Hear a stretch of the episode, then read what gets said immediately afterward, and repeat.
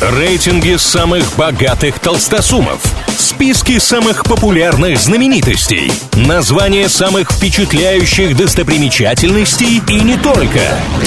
Крутометр на правильном радио.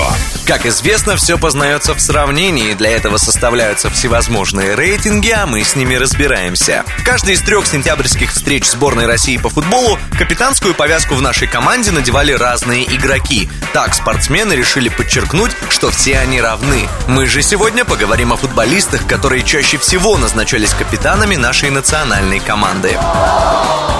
Третья строчка в этом списке у Артема Дзюбы. Впервые капитаном сборной он был назначен в сентябре 2018 года, когда Игорь Кенфеев не попал в заявку на матч против Турции. Всего Дзюба удостаивался такой чести 27 раз.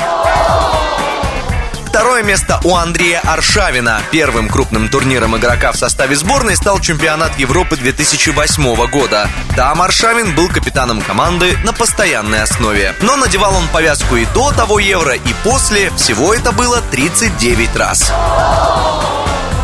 А вот лидер этого списка становился капитаном сборной России целых 87 раз. Это Виктор Анопка. Свою карьеру в национальной команде знаменитый игрок закончил в 2004 а в этом году вошел в тренерский штаб по приглашению Валерия Карпина. Кстати, наш нынешний главный тренер тоже в свое время выходил на поле в качестве капитана, но было это всего трижды. На этом у меня пока все. С вами был Илья Андреев. Услышимся на правильном радио. Крутометр на правильном радио.